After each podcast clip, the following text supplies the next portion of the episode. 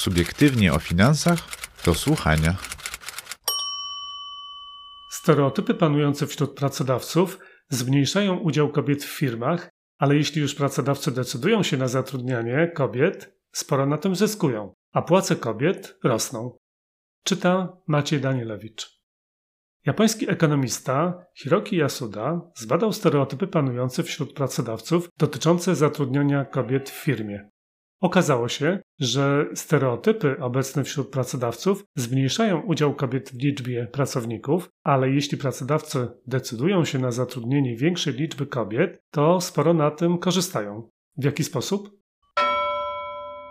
Dlaczego takie badania zostały przeprowadzone w Japonii? Analiza sytuacji w Japonii była bardzo przydatna, bo jest to kraj, w którym wciąż istnieją spore w skali świata różnice między płciami. Chodzi tu o rynek pracy i płace. Czy to znaczy, że wnioski odnoszą się tylko do Japonii? Niekoniecznie. W każdym społeczeństwie istnieją obszary dyskryminacji, do których można zastosować obserwacje widoczne e, w badaniu. Wnioski z badań e, e, Hiroki Yasuda opublikował w artykule, dla którego punktem wyjścia była analiza chicagowskiego ekonomisty Garego Beckera. Ustalenia poczynione przez Beckera w latach 50. Y, polegały na tym, że mm, ekonomista ten y, opisał, jakie koszty ponoszą pracodawcy, którzy z powodu dyskryminacji nie zatrudniają w firmie czarnych pracowników. A jakie korzyści odnoszą z kolei niedyskryminujący pracodawcy, którzy takich pracowników zatrudniają, oczywiście początkowo oferując niższe płace. Książka Beckera była dla amerykańskich ekonomistów odkryciem w latach 60., kiedy kwestie dyskryminacji i praw czarnych Amerykanów stały się palącym problemem społecznym. Becker jednak nie zajmował się kwestiami społecznymi. Ukazał problem dyskryminacji w świetle czysto rynkowym, na zasadzie równowagi między popytem na pracę a podażą pracowników. Zdaniem japońskiego badacza y, ustalenia Beckera nie zawierały wielu koniecznych dowodów na poparcie rewolucyjnych tez.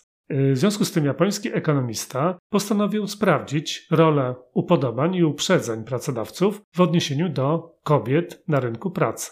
Narzędzia, jakie zastosował, to bardzo precyzyjne kwestionariusze dla pracodawców i pracowników japońskich firm dotyczące tradycyjnych ról kobiet i mężczyzn. Po przeniesieniu problemu z kwestii białych i czarnych pracowników na kwestie mężczyzn i kobiet, okazało się, że płace kobiet w stosunku do płac mężczyzn są niższe niż ich y, względna produktywność. W ten sposób niedyskryminujący pracodawcy mogą zwiększyć swoje zyski, zatrudniając dodatkowe kobiety. Mechanizm rynkowy powinien spowodować, że ze względu na opłacalność coraz więcej pracodawców chce zatrudnić mniej zarabiających pracowników, np. kobiety, a to powoduje, że zwiększa się konkurencja na rynku pracy i tańsi początkowo pracownicy, np. kobiety, zaczynają zarabiać coraz więcej. Niedyskryminujący pracodawcy zatrudniający więcej kobiet uzyskują więcej korzyści niż dyskryminujący pracodawcy w sytuacji, gdy istnieje otoczenie, w którym dyskryminacja e, pracodawcy powoduje zróżnicowanie wynagrodzeń ze względu na płeć. To znaczy, gdy płace kobiet na przykład są zasadniczo niższe od płac mężczyzn. Co mówił na temat dyskryminacji pracowników amerykański ekonomista Becker? Rewolucyjne ustalenia Beckera zmieniły postrzeganie dyskryminacji w latach 60. w USA. Po raz pierwszy dyskryminacja rasowa została umieszczona w kontekście rynkowym do analizy i identyfikacji przyczyn różnicy w wynagrodzeniach między pracownikami czarnymi a białymi.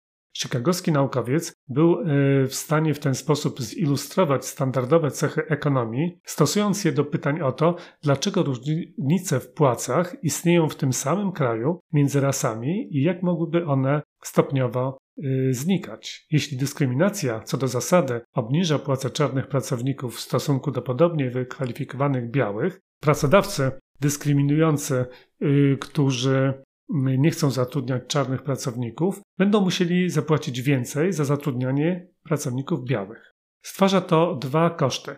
Czarny pracownik otrzymuje niższe wynagrodzenie, a dyskryminujący pracodawca ponosi większe wydatki, aby uzyskać taką samą wydajność. Becker przewidział, że z czasem czarnoskórzy robotnicy będą wypychani z miejsc, w których panuje dyskryminacja, a nieproporcjonalnie będą pracować tam, gdzie dyskryminacja jest najmniej widoczna. To z kolei zmniejszy różnice w wynagrodzeniach. Dlaczego? Model ekonomiczny Beckera polegał na przeniesieniu problemu społecznego na poziom podstawowego ekonomicznego prawa popytu i podaży. Liczyły się dwie rzeczy: odsetek dyskryminujących pracodawców i liczba czarnoskórych pracowników. Im więcej było czarnych pracowników, tym szersza baza pracodawców była potrzebna, aby zatrudnić ich w równowadze. Czarni pracownicy, nawet w latach 50., mogli obejść problem pracodawców, którzy woleli zatrudnić białych pracowników. Lepiej wykształceni czarni Amerykanie zatrudniali się w zawodach służących czarnej społeczności, stając się profesjonalistami, takimi jak duchowni, lekarze, prawnicy. To podnosiło relatywnie ich płace w porównaniu z czarnymi robotnikami. Z kolei w grupie czarnych robotników również stopniowo następowało podnoszenie płac i niedyskryminujący pracodawcy mieli motywację do zatrudniania czarnych pracowników, bo dzięki temu mogli zwiększać zyski, płacąc im mniej za pracę. Gdyby na rynek weszła wystarczająca liczba niedyskryminujących pracodawców, aby zatrudnić tańsze źródło siły roboczej, mogłoby to zlikwidować różnice w płacach między rasami. Dlatego Becker uważał, że większa konkurencja będzie działać jako silne narzędzie w zmniejszaniu dyskryminacji i różnic płacowych na rynku pracy. Co zbadał japoński ekonomista? Analiza przeprowadzona przez japońskiego badacza potwierdziła, że stereotyp płciowy pracodawców wpływa na udział kobiet w firmach. Mniej istotne są stereotypy występujące u współpracowników. Likwidacja dyskryminacji ze względu na płeć na rynku pracy wymagałaby wyeliminowania stereotypów e, płciowych u pracodawców. Najważniejsze były trzy tezy sprawdzane w różnych kontekstach. E, te tezy to mąż powinien pracować poza domem, a żona powinna zajmować się gospodarstwem domowym. Druga teza chłopców i dziewczynki należy wychowywać inaczej. I trzecia teza kobiety są lepiej przystosowane niż mężczyźni do prac domowych i opieki nad dziećmi. Okazało się, że wpływ stereotypów pracodawców na odsetek zatrudnionych kobiet jest silniejszy, gdy pracodawca jest założycielem firmy, niż gdy pracodawca nie jest założycielem. Co ciekawe, w bardzo silny sposób stereotypy dotyczące zatrudniania kobiet w firmach funkcjonują wśród pracodawców kobiet. Dlaczego? Naukowcy zbadali y, w ankietach, że kobiety, które odnoszą sukcesy w środowiskach zdominowanych przez mężczyzn, czasami sprzeciwiają się zatrudnianiu y, czy awansowaniu innych kobiet. Nazwali to syndromem królowej pszczół. Kobiety są bardziej konkurencyjne w grupach kobiet, a wpływ stereotypów pracodawców na odsetek kobiet może być wyższy w przypadku pracodawców płci żeńskiej niż y, pracodawców płci męskiej ponieważ pracodawcy kobiety są bardziej skoncentrowane na kwestii zatrudniania i awansowania kobiet. Najciekawsze są skutki ekonomiczne uprzedzeń i stereotypów. Mm, okazało się, że firmy zatrudniające mniej kobiet mocno na tym tracą. Już wcześniejsze badania przeprowadzone w innych krajach ujawniły y, zależność między udziałem kobiet a zyskami. Na przykład badania y, ze Stanów Zjednoczonych, gdzie okazało się, że fabryki z wysokim odsetkiem kobiet były bardziej rentowne niż te z silnym rynkiem produktowym. Odkrycie to było zgodne z hipotezą Beckera, że firmy mogą zwiększyć swoje zyski, zatrudniając więcej kobiet w krótkim okresie. Z kolei y, kilka lat temu naukowcy z Austrii przeanalizowali y, austriackie startupy i stwierdzili, że firmy z niższym odsetkiem kobiet czyli te z silniejszą preferencją do dyskryminacji, mają znacznie niższe wskaźniki przetrwania w porównaniu ze średnią w branży. Inny ekonomista japoński zbadał dane z japońskich firm w latach 90. i potwierdził, że wzrost udziału kobiet w firmach zwiększa zysk operacyjny przedsiębiorstwa. Wyniki pokazały jednak, że firmy o wysokim udziale kobiet nie rozwijały się szybciej niż przedsiębiorstwa o niskim udziale kobiet, miały po prostu lepszą rentowność. Według e, jeszcze innych badaczy z Japonii, zatrudnienie kobiet na japońskim rynku pracy jest niepełne z powodu dyskryminacji, która jest silniejsza w branżach niekonkurencyjnych yy, albo mniej konkurencyjnych. Yy, całkiem niedawno okazało się natomiast, że japoński przemysł wytwórczy wykazał zwiększoną rentowność dzięki dużej liczbie kobiet na stanowiskach kierowniczych, dyrektorskich i menedżerskich. Zgodnie y, z innymi ankietami japońskimi, im wyższy odsetek kobiet zatrudnionych w pełnym wymiarze godzin, tym wyższy wskaźnik zysku. Ponadto w podziale na grupy wiekowe było jasne, że y, firmy z wyższym y, wskaźnikiem pełnoetatowych kobiet w wieku 30 lat, kiedy liczba pełnoetatowych kobiet spada z powodu małżeństwa, porodu i opieki nad dziećmi, miały wyższą marżę zysku. Wszystkie dotychczasowe badania z wykorzystaniem mm, testów rynkowych sugerowały, że wśród pracodawców występuje zjawisko dyskryminacji w zatrudnianiu kobiet, jednak dokładnie nie było wiadomo, dlaczego tak się dzieje, jaki jest mechanizm dyskryminacji. Zasadniczo y, dyskryminacja może wynikać przykład z preferencji lub y, z jakichś uprzedzeń. Silne stereotypy dotyczące płci stosowane przez pracodawców mogą prowadzić do takich zachowań jak preferowanie zatrudniania mężczyzn zamiast kobiet oraz niechęć do zatrudniania kobiet, które stoją w obliczu takich wydarzeń życiowych jak małżeństwo i poród. Najnowsze badania wykazały, że odsetek kobiet wzrasta wraz ze wzrostem wielkości firmy. W szczególności odsetek kobiet był statystycznie istotnie wyższy w firmach zatrudniających w sumie no, od 100 do 1000 pracowników, natomiast y, był najniższy w małych firmach zatrudniających 2-4 y, osoby. Motyw dyskryminacji y, może być różny y, i no, mm, jednak niezależnie od tego, skąd się ona bierze, to mm, wyniki badań pokazujących liczbę zatrudnionych kobiet, no i związane z tym wyniki przedsiębiorstwa, są jakby obiektywnym czynnikiem. Słaba pozycja kobiet na japońskim rynku pracy, a w Polsce? Czytelniczki i czytelnicy mający wątpliwości do tematu dyskryminacja, nierówności w Japonii, co to ma wspólnego z Polską? O cóż, Japonia jest ciekawym krajem y, do tego badania, gdyż y, w sposób nieco wyostrzony można uzyskać precyzyjne efekty y, dyskryminacji między płciami.